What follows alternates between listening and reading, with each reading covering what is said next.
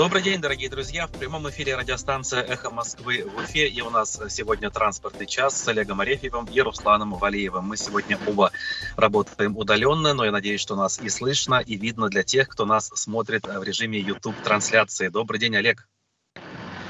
День добрый, студия, Руслан, зрители, слушатели. Я напомню, что э, поскольку у нас прямой эфир, вы можете к нам присоединяться с помощью своих реплик, вопросов и предложений, но сегодня рекомендую писать в YouTube-чате, поскольку только он доступен для того, чтобы мы могли его читать. Вот. Э, есть нам о чем поговорить. Э, у нас прошла большая пресс-конференция, она же прямая линия Радия Хабирова, где транспортный вопрос затрагивался. Как минимум, также Олег у нас на этой неделе работал в Москве на выставке, которая специализированная, транспортная, Комтранс, по-моему, называется, но, как говорится, обо всем по порядку. Первый вопрос плана – это пресс-конференция, высказывание Радия Хабирова, что все идет, в общем-то, по плану, и что пазики с улиц Уфы э, как минимум до Нового года у нас уйдут. Итак, Олег, вам слово. Так, сейчас, да, секунду, тут я нахожусь на Арбате, просто мимо меня ездит техника, которая пытается Арбат чистить, мыть. Она вот сейчас мимо меня прогорохочет, вот, и я спокойно, чтобы как бы это, меня было слышно как минимум. Ну, вроде слышно, поэтому можно говорить, как бы несмотря на то, что есть. Вот они едут пибикают тут, тут улицы моют в Москве. Вот. Моют с помощью техники, но как бы... Все маленькие, Хорошо. но шумные.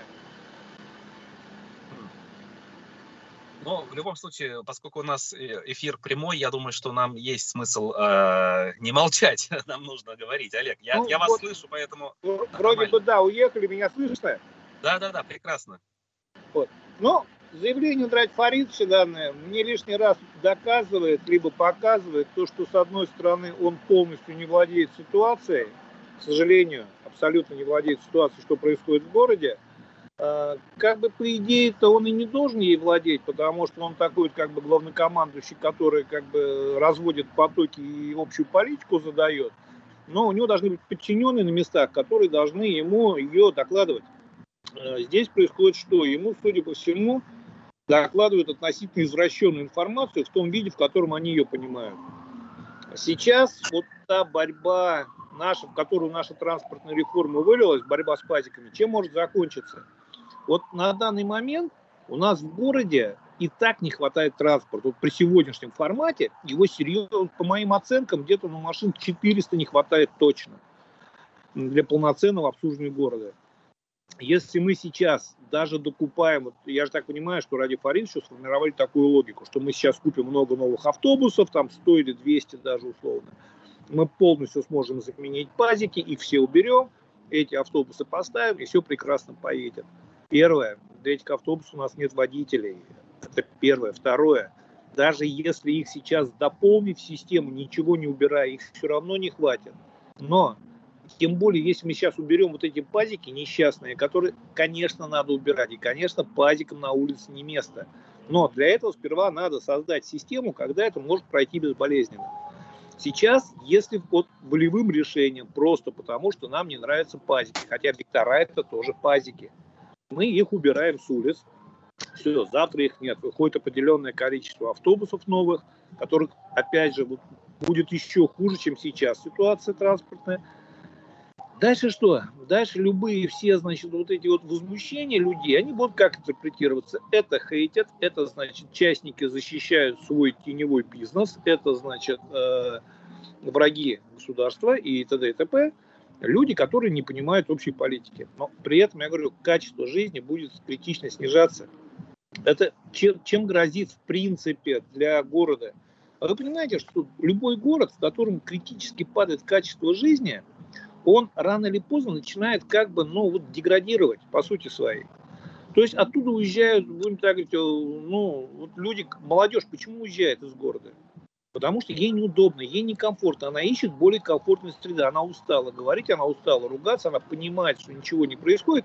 Они едут в Казань, где комфортная среда, едут в Москву, едут в Питер.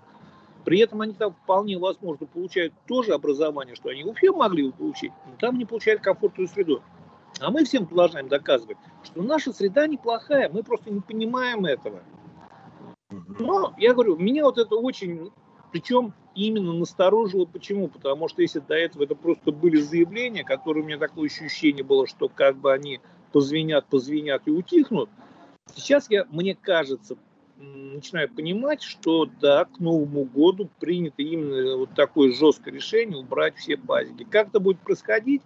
Скорее всего, с нарушением опять всех законов. Почему? Потому что по закону их убрать невозможно. То есть вот нельзя вот запретить вот на работу на дорогах одного конкретной модели, причем, я говорю, вектор тот же самый пазик. Угу. Поэтому То будет... Формально это автобус, э, транспортное средство для перевозки пассажиров. И Конечно. Нет такого закона, который позволяет дискриминировать какую-то марку автобуса. Оно, оно сертифицировано для перевозки пассажиров, оно прошло техосмотр, оно имеет все документы для этого, оно имеет более того свидетельство на маршрут и все.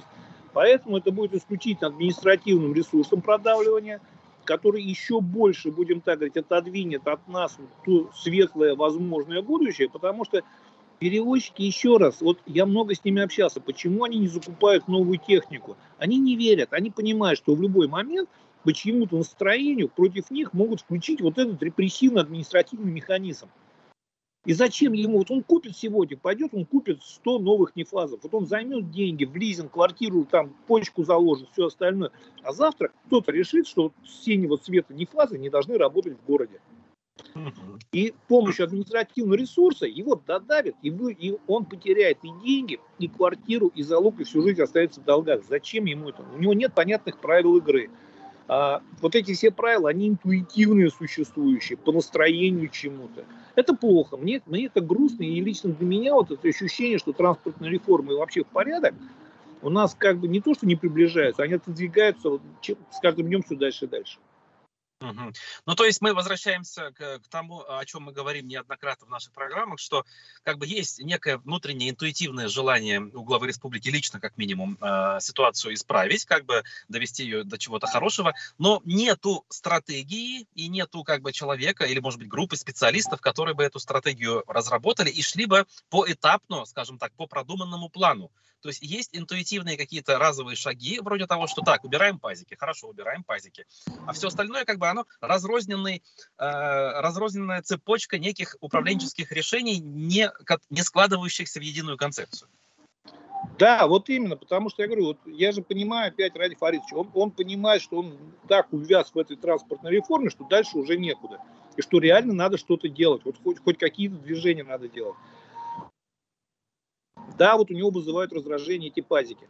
И он понимает, что вот он что сейчас может сделать, убрать эти пазики. Он думает, что так будет лучше. Он не понимает реальной картины. И вот самое страшное не то, что он не понимает, а то, что вокруг нет ни одного человека, способного ему аргументированно объяснить, почему это не будет работать, а будет только хуже. И вот при отсутствии этих людей, он, да, он действует в рамках своего понимания процесса. Он считает, и причем я же говорю, я с ним согласен, то, что пазики в таком городе, это им не место. Но для того, чтобы их убрать, надо создать систему, при которой город будет ехать, а потом безболезненно эти пазики выводить. Москва же тоже избавлялась от пазиков. Но там была создана определенная система, которая смогла заместить и потом постепенно вывести, а не то, что обрубать все концы, как у нас. У нас мы опять вот эту реформу сейчас ведем с помощью какой-то гильотины. Отрезали кусок, не, по, не понравилось, не получилось. Еще кусок отрезали, опять не получилось. Третий, завтра резать будет нечего уже. Угу. Но да. если хорошее. Так. Да. Был я, значит, на выставке Комтранс. Я каждый год, точнее, стараюсь ее посещать каждый год. Значит, я, Олег, я... уточню вначале, прежде чем подробности услышим о выставке, Комтранс, то есть это выставка коммерческого транспорта. Это выставка коммерческого транспорта. Причем это такая, э, не то что самое, но вот в плане коммерческого транспорта это самое крупное событие года, каждого года. То есть оно проходит в сентябре ежегодно. И единственное, что, по-моему, вот в прошлом году его не было, его отменили в связи с пандемией. Понятно. Да, значит, я сейчас хотел бы немножко все-таки про водородную технику сперва, а потом уже самой выставке. Почему про водородную технику? Потому что как бы и НИФАС там, везде уже прям фотографии были опубликованы, что НИФАС туда привез водородный автобус. ЛИАС туда привез, значит, ЛИАС группа ГАЗ привезли водородный автобус. КАМАЗ поставил э, водородный грузовик, и как бы вот такая идет информация, что завтра мы имеем все шансы проснуться в новой реальности, не просто без пазиков, а еще и в водородном транспорте. Я, я вспоминаю тут же школьный курс физики, говорили много, а, по крайней мере, мой педагог об этом рассказывал, что водородный двигатель – это дело будущего, но пока мы не можем э, увидеть перспективу этого направления, потому что это очень опасный вид топлива, который очень легко взрывается, но в перспективе он очень энергоэффективный, и поэтому будущее за ним. И тут вот резко, вчера еще ничего не предвещало счастья, и сегодня уже у нас водоробусы. Давайте вот подробнее. И, и да, и нет. Я вот сейчас, чтобы вот постараемся, как бы дай бог нам хватит времени, а, разложить эту историю. Первое, водородные двигатели, вообще история с водородным двигателем, она не возникла не вчера, далеко. То есть я вам скажу больше, и, наверное, вас удивит, что первый патент на водородный двигатель был в 1841 году зарегистрирован. О, как. Выдан. Ага. Но тогда это была немножко другая история. Тогда, значит, водород, это было как в качестве топлива, подавался двигатель внутреннего сгорания. Далее, значит, э, в 1966 году был зарегистрирован первый прообраз именно сегодняшнего формата. То есть вот то, что формат, которым сегодня он предлагается водородный двигатель. Я Тут скажу, надо сказать, на а, сегодня... что за формат да. какой вот у нынешнего все-таки технически, если простыми словами? Да, и дело в том, что еще, значит, Япония вообще, по-моему, с 2014 года выпускает Toyota Maris. Ми, ми, так, Мирай, Toyota Мирай. Это чисто на водородном двигателе она, вот именно в той системе, в той логике, какой все обсуждается. Правда, вот даже при наличии в Японии довольно приличного количества водородных заправок, у нас она всего одна. В России всего одна водородная заправка, которая в Черноголовке находится, на территории научно-исследовательского института. В Японии их довольно-таки много, но и в США, и по всему миру их продано было за всю историю, по-моему, меньше 8 тысяч штук. Угу. То есть, в принципе, ни о чем. Конечно. И Давайте мы сейчас тогда с вами вот как бы обсудим, во-первых, что такое водородный автобус, смысл вообще, как это работает. Да, да. Вот все-таки хотелось бы понять, э, если тут водород не поступает в качестве топлива напрямую в двигатель, то как это работает? Вот как это работает? Значит, на данный момент водородный автобус это в принципе тот же самый электробус.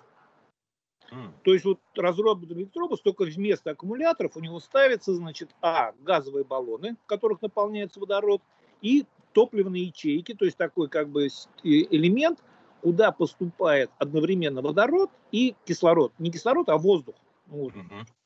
Из-за борта автобуса, условно говоря.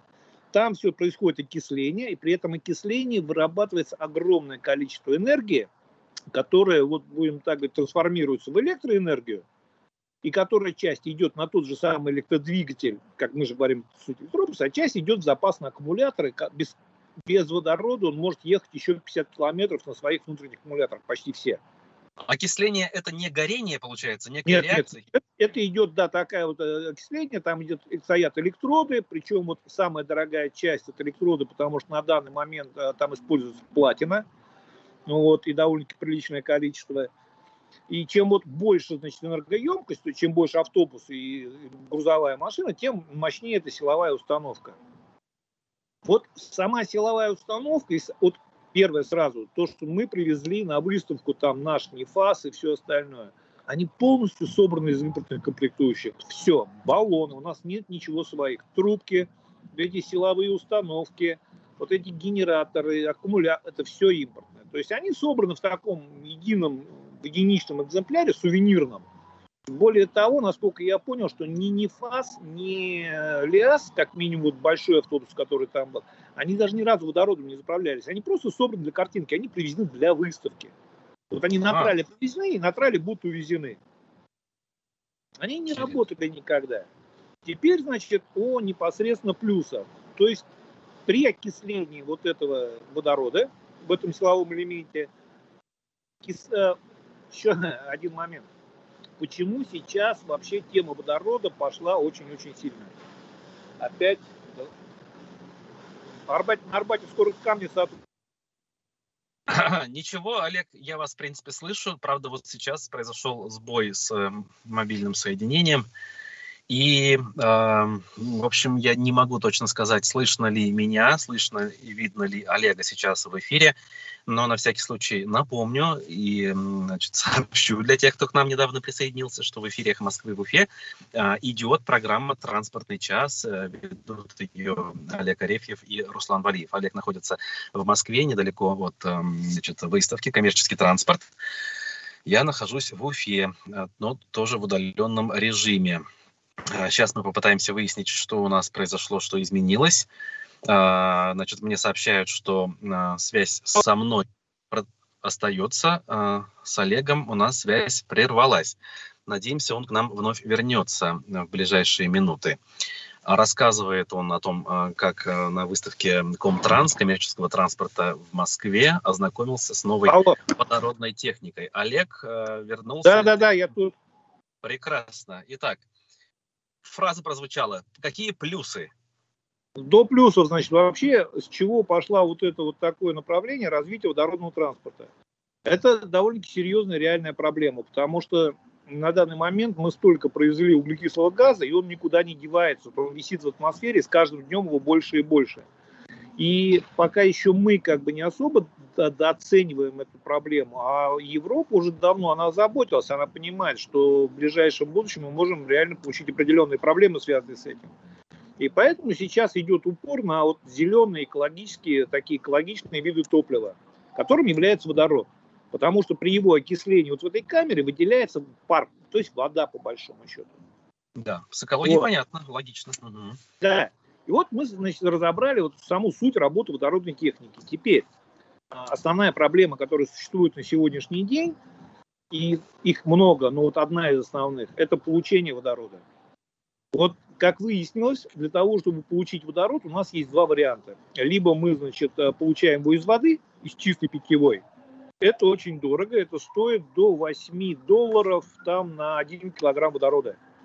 Угу. Учитывая, что надо на, на 100 километров пробега автобуса 10 килограмм водорода, то есть мы понимаем, что это очень дорого. Причем это, опять же, без транспортировки, без организации заправок. То есть это вот чисто при производстве водорода.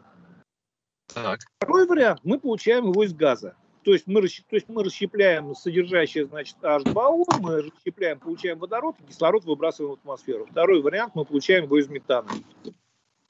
Намного более дешевый вариант, Слышно меня? Видно да, меня? Да, да, все прекрасно. Угу. Да, значит, мы получаем его из метана, что намного дешевле, намного проще, и многие сейчас этим пользуются. Но там возникает другая проблема. Там, расщепляя, получая водород, мы высвобождаем вот непосредственно С, который, окисляясь, опять же, дает углекислый газ. То есть ага. мы получаем его не из трубы грузовика, а получаем вместе производства водорода. И сейчас как бы вот именно направлена основная такая вот научная интеллигентская деятельность на понять, а, куда этот э, углекислый газ девать. Есть варианты закачивать его под землю обратно, вот оттуда газ выкачивают, метан, значит, перерабатывать. Все это очень в совокупности опять недешево. То есть на данный момент первая основная проблема – это очень дорогой вообще процесс получения водорода. У меня есть идея. Э, содовая компания, в частности башкирская, нуждается в углекислом газе. Для этого она сжигает известняк. Надо, видимо, как-то объединить эти проблемы. Второй э, момент тоже очень как бы такой отодвигающий на далекую перспективу. Отсутствие нашего собственного оборудования. Да, мы можем брать оборудование французов, которые на какой-то продвинулись. А, но помимо оборудования, если мы завтра возьмем и построим определенное количество автобусов, у нас нет заправок. Вот заправок нет, у нас одна заправка в России. Просто построить заправки мы опять же не можем, даже если мы найдем способ производства водорода. Почему? Потому что у нас на данный момент нет технологий, нет вообще в принципе стандартов, нет вообще понимания, как водород можно транспортировать, как его хранить, как организовывать заправки, меры безопасности и все остальное. А, в одном, в Норвегии, по-моему, взорвалась водородная заправка, которая снесла практически все в радиусе 5 километров, а стекла повышибало в радиусе 25 километров. После этого в Норвегии вообще угу. перестали даже рассматривать. Ну, я думаю, что сейчас тут в свете такой мировой тенденции они вернутся, но после этого они долго вообще не, не рассматривают даже строительство этих водородных заправок. Угу. Вот пока мы все это разработаем, пока мы ко всему этому придем, пройдет не один десяток лет. То есть, если Европа уже как-то более-менее по этому пути прошла, и то даже там при их подходе все равно, ну нельзя сказать, что они сейчас как бы очень широко это используют. Мы уже говорили про Toyota, которая продана всего 6 тысяч, там, 6 или 7 тысяч в мире с 2014 года. При этом, даже учитывая дорогую стоимость вот этих э, электрических батарей, электрический транспорт на сегодня намного дешевле.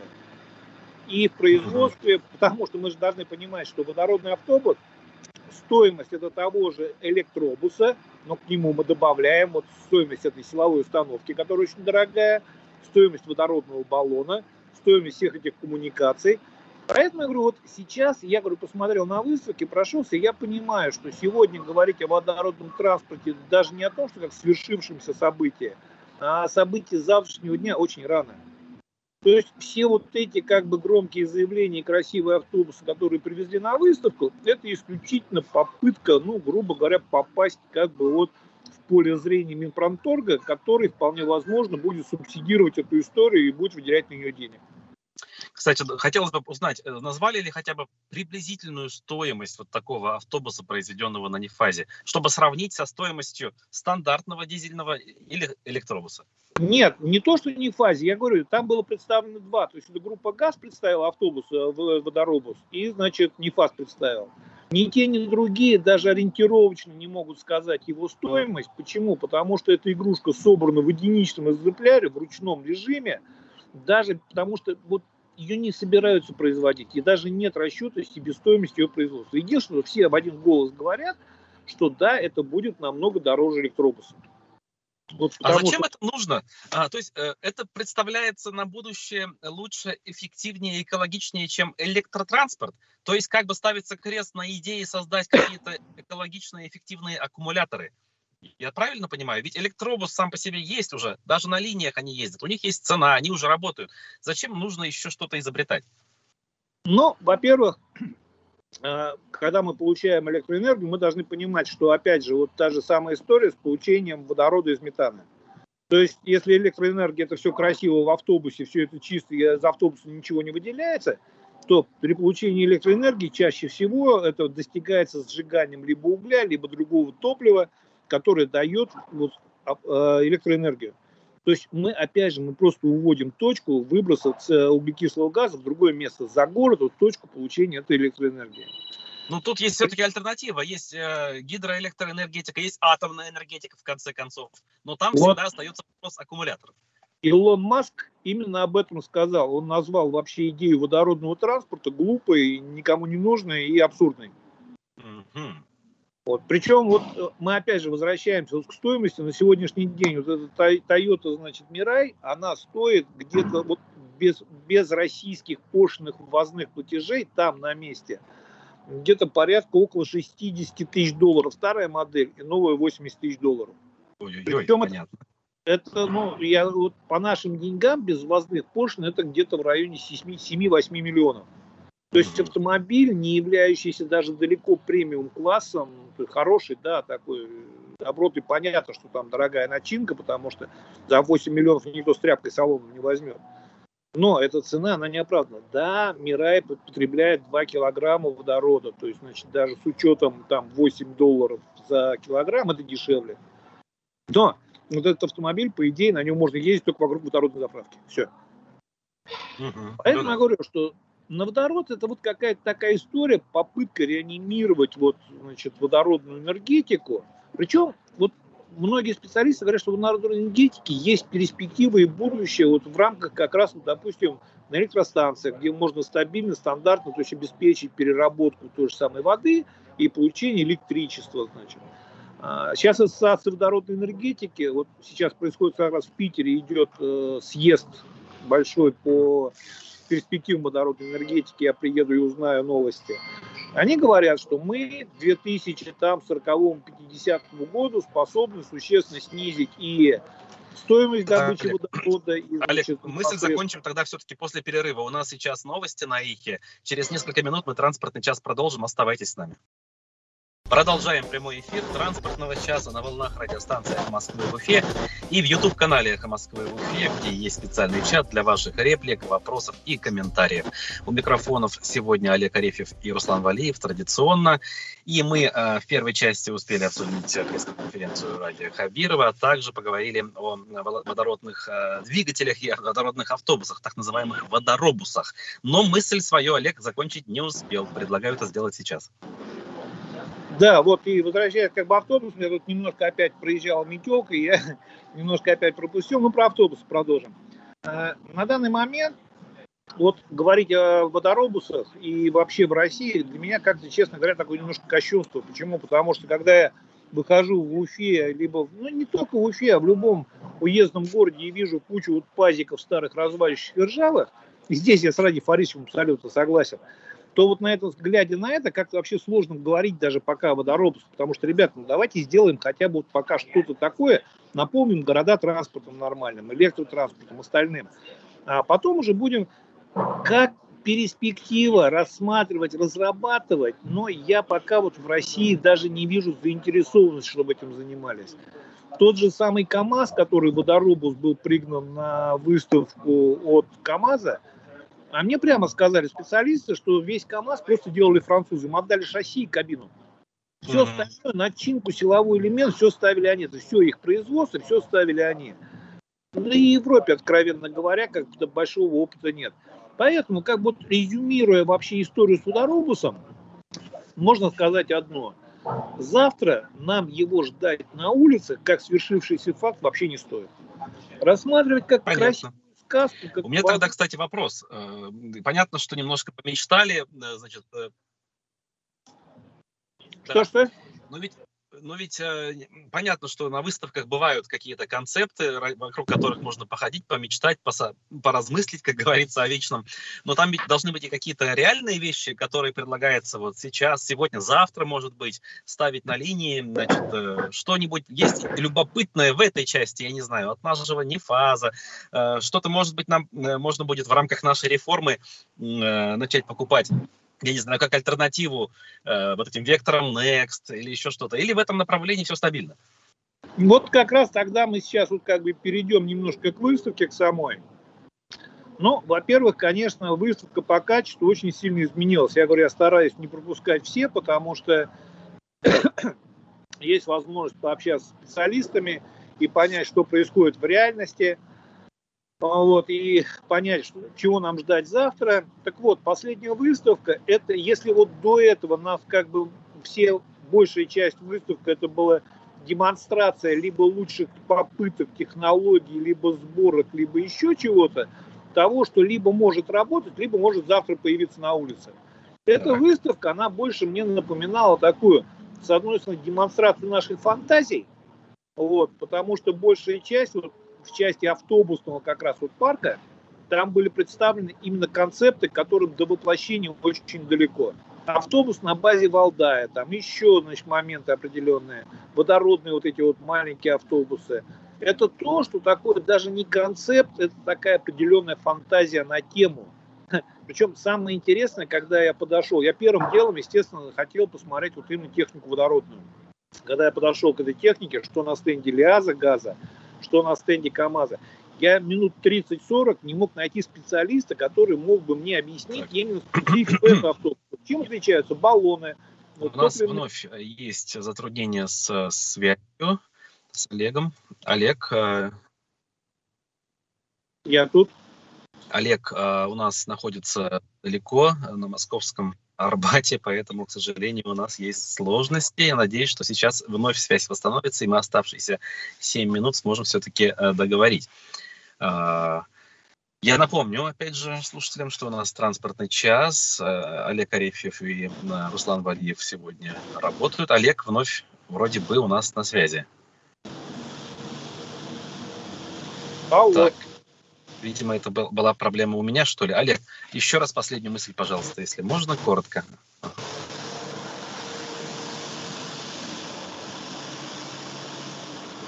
Так, ага, мне сообщают, что были проблемы, наоборот, у меня, а не у Олега. Хорошо, Олег, а, продолжайте. Слышно меня? Алло. Да, я, слышно, все хорошо. Да-да-да, можешь продолжать. Да, и вот поэтому вся вот эта техника, это такие, мало того, что это концепты, которые имеют малый очень шанс в ближайшем будущем выйти на улицы, причем мы понимаем, что когда они могут созреть, вот по идее, то есть когда, то сама механика вот организации общественного транспорта может сильно измениться, они не факт, что вообще будут нужны. Это была демонстрация, что мы стараемся, мы делаем Минпромторг, дай нам денег, мы будем бежать дальше. Uh-huh. А второй, значит, такой вот, вообще, эта выставка, она была как бы, там практически не было иностранных представителей. Ого, так. Я сперва удивился, потому что как бы я вижу, иду Volvo стоит, вижу, иду там стоит китайский производитель. Я смотрю, мало. Потом начинаю подходить с ними, разговаривать, и я понимаю, что это не Volvo, это не китайский производитель, это сборка наша российская. Volvo, Калуга, китайский, еще что-то. Я с одним специалистом разговаривался, я говорю, объясни. Он говорит, понимаете, сейчас полностью практически очень усложнили закупку любой крупной техники, произведенной за рубежом. То есть те же самые автобусники, которые и китайские автобусы, и еще кто-то, которые могут предложить нам хорошую технику, и часто даже дешевле нашей на сегодняшний день, их исключили из возможности вот закупки для государственных нужд. Мы же понимаем, что крупную технику на данный момент вот так системно, масштабно способны покупать только вот бюджетные предприятия за бюджетный счет. А, я очень мало знаю, я не говорю, что их нет, но я очень мало знаю участников, которые могут сегодня позволить себе купить крупный класс автобусов, причем в таком приличном объеме. И mm-hmm. поэтому они поняли, что это не их рынок, их с него убрали, и они даже не увидели смысла ехать на выставку. Это касается и коммунальной техники, и вот любой грузовой техники. Был, конечно, бенефис КАМАЗа. То есть, вот, если так вот процентном соотношении, то, наверное, процентов 30 это занимал КАМАЗ. Так это же, мне кажется, довольно печальная тенденция. То есть, может быть, это сейчас еще к чему-то плохому не привело, но постепенно в условиях снижающейся конкуренции мы можем прийти к тому, что у нас было в Советском Союзе. Здесь первое, вот вы абсолютно правы. Здесь дело в том, что уже есть тревожные звонки. Я разговаривал со специалистами, они говорят, с момента, когда вот исключили доступ и возможность появления иностранной техники на российском рынке системно, а цена на российскую технику резко пошла вверх. То есть цена резко оторвалась от качества.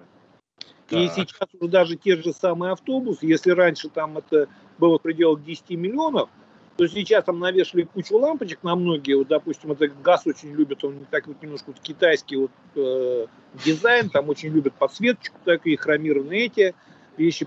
Транспортные системы тоже любят, представили свой троллейбус, электробус. И поэтому, конечно, цена уже пошла вверх, то есть безусловно. Относительно качества, здесь другой момент. Я прошел всю технику, поговорил по всеми специалистами. Техники собраны из наших вот основных узлов практически сейчас на рынке нету. КАМАЗ собирает, вот он ушел от мерседесских двигателей, они сейчас начали на своей площадке производить двигателя Каменс, то есть опять же импортные Каменс, который про Китай производил, потом мы начали производить. Вся ходовая, значит, вся силовая установка ЗФ, коробка ЗФ, вся ходовая, там, значит, тормозная система, все.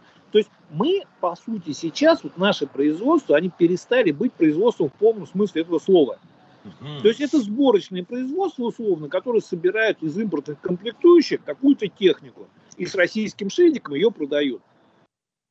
Тот же самый ГАЗ, сейчас он представил новую модель своего грузовика. Вот это китайский, вот чисто китайская кабина, китайский двигатель. А, я все фотографии размещу потом, дадим ссылку людям, чтобы могли посмотреть. То есть, по факту, как бы вот эта история, она убивает вообще наше производство, по сути своей. Мы много говорим, то замещение, а, значит, локализация производства. Локализация в чем происходит? Гайки, шплинты, шайбы, где-то стекла в небольшом объеме, там сиденье какое-то деревянное наше, я вам скину фотографии в новом автобусе, в сиденье с щели палец просунешь. Зато наше, локализованное. Вот. Угу. И, конечно, МАС единственный, кто как бы все-таки старается. Был МАС на выставке, не так много, к сожалению, как хотелось бы.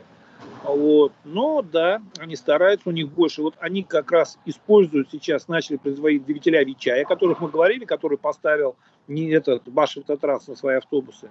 Mm-hmm. Вот. Кстати, Башавтотранс, ой, Башавтотранс, КАМАЗ, Башавтотранс, он меня, я, я уже ночью просыпаюсь, у меня Башавтотранс в голове. Вот. Угу. КАМАЗ на данный момент практически полностью ушел от мерседесских двигателей. Года два-три еще планируют использовать двигателя Вичай как замену, но потом планируют полностью переходить на двигателя вот Каменс сборки и свои. Свои, конечно, качество не очень хорошее. Каменс пока не готов нам поставлять газовые, то есть их пока не собирают, думают об этом плане. В общем, выставка в целом, если честно, как бы вот она немножко такой грустную навела, вот, навеяла ощущение, потому что первое это фантазия, вот это значит водоробусы, вот этот э, дежурные транспортные системы.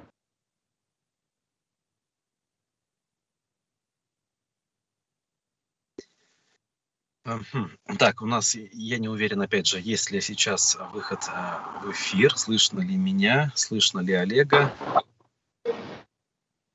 поскольку есть кое-какой перебой со связью на стороне Олега, возможно. Да, звоночек был, я говорю, ну, тут же, как всегда, так, когда, когда... Э, приношу, таком... конечно, свои извинения слушателям за э, качество сегодняшнего эфира у нас. Алло. Угу. Так, э, Олег, я так понял, вернулся, да? Еще раз последнюю мысль, если можно, да, повторите как-то вот. Э, ну, вообще, это очень грустно, почему? Потому что это либо мы демонстрируем свои фантазии какие-то, причем, я говорю, никто не мог ни правдорубы эти не объяснить, не рассказать технологическую составляющую. То есть понятно, что это сделано было на коленке, причем не фасово собрал буквально под выставку и даже, по-моему, ни разу не заправляли его как таковой. Его mm-hmm. просто привезли, вот набор запчастей поставили на стенд, написали красивый водород. Вся остальная техника где-то концептуально, где-то красивые светящиеся лампочки, но которые будут стоить денег. Векторов не было в принципе. То есть mm-hmm. вот то, на что мы рассчитывать можем, можем смотреть и рассчитывать у себя увидеть на дорогах, там не было вообще. Алло.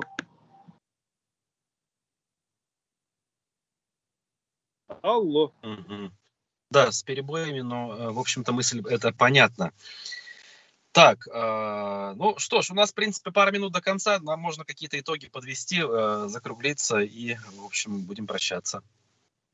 Ну, первое, наверное, все-таки тогда мы как бы сделаем более подробный обзор уже с цифрами, с деталями в следующий раз, раз у нас такой эфир получился, к сожалению, вот в связи с тем, что мы разбросаны по стране и по местам своего пребывания – в следующую пятницу, и вполне возможно, я даже буду в Уфе и сделаю как раз эфир уже из студии. Вы-то, я так угу. понимаю, будете наблюдать за выборами. Да, в пятницу я уже буду непосредственно на участке, совершенно вот. верно. Ну, тогда вы, вы будете на удаленной связи, а я буду в студии.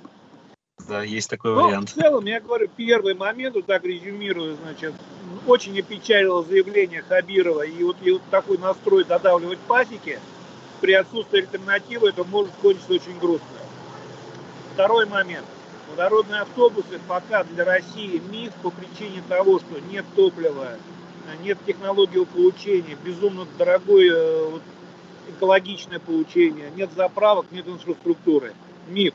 Третье, как выставка, э, техника начинает российская становиться более красивой, но собирается полностью из импортных частей, растет цена. В связи с отсутствием полным конкуренции тех же самых китайцев, европейцев, единственное, кто допущен на рынок, это белорусы. Mm-hmm. Была интересная техника из Казахстана, но я, честно говоря, как бы не успел ее внимательно изучить. Я думаю, отдельно мы о ней поговорим. Поэтому, говорю, вот если резюмирую то, что сегодняшнюю передачу, которая, к сожалению, так получилась, вот, разорванная местами – да, еще раз говорю, очень печальное заявление Хабирова. И я очень надеюсь, что он найдет в результате либо человека, либо наконец попробует сам разобраться, пока мы не натворили уже, не дошли до точки невозврата. Второе, по водоробцам люди, выдыхайте, ничего страшного пока нет. Электробусы в Москве будут, у нас тоже вряд ли. И у меня есть опять трактор едет. Алло. Угу.